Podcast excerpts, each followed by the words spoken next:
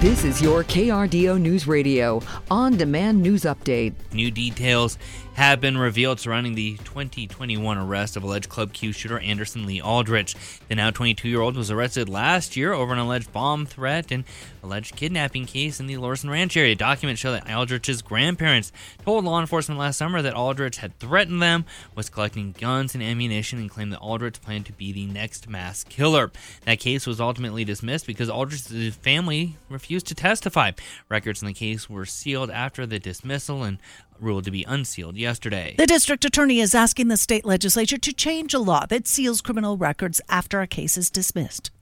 Those statements that they made, those concerning statements that have been widely covered, obviously very concerning, but those are being made by the grandmother and the mother.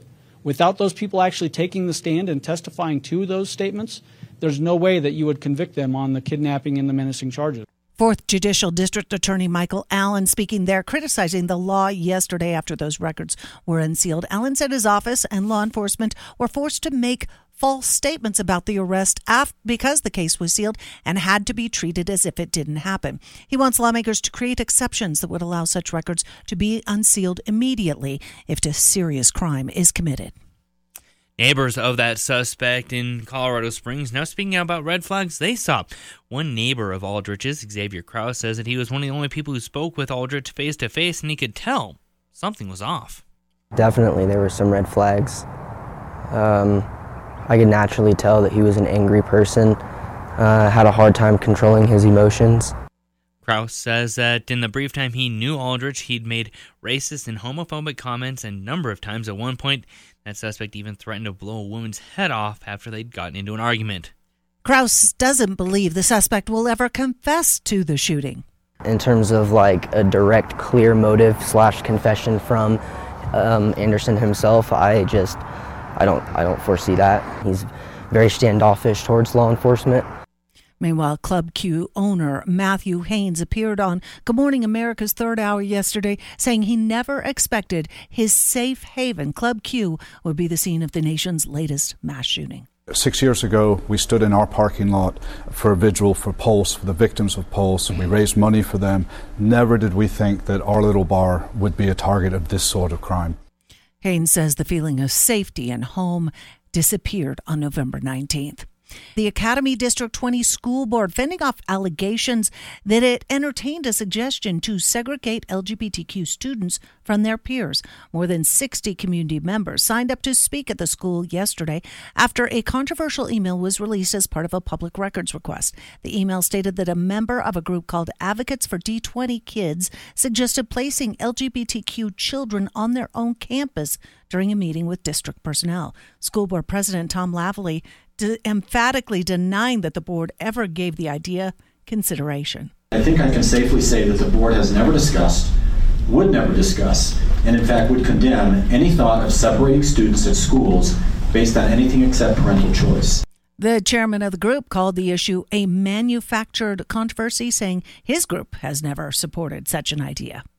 Colorado Springs police say they've arrested a suspect in connection with a murder investigation that began last month. Neil Montoya Jr. taken into custody last week, charged with first degree murder.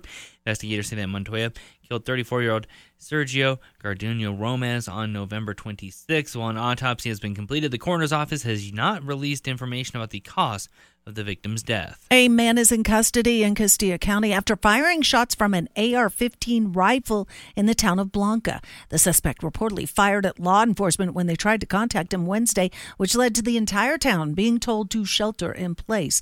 The man's also accused of shooting down a police drone that was deployed to help locate him. The Blanca Police Department says the suspect was carrying an AR 15 rifle, an AK 47 style rifle, a handgun, and ammunition at the time of his arrest. No injuries were reported, and the case is still under investigation. The executive director of a regional arts agency has stepped down from his post. Andy Vick has left his job as the head of the cultural office of the Pikes Peak region. Vick has been the executive director for the organization, also known as Copper, since 2014. Angela Seals will serve as an interim director until the nonprofit decides how best to move ahead.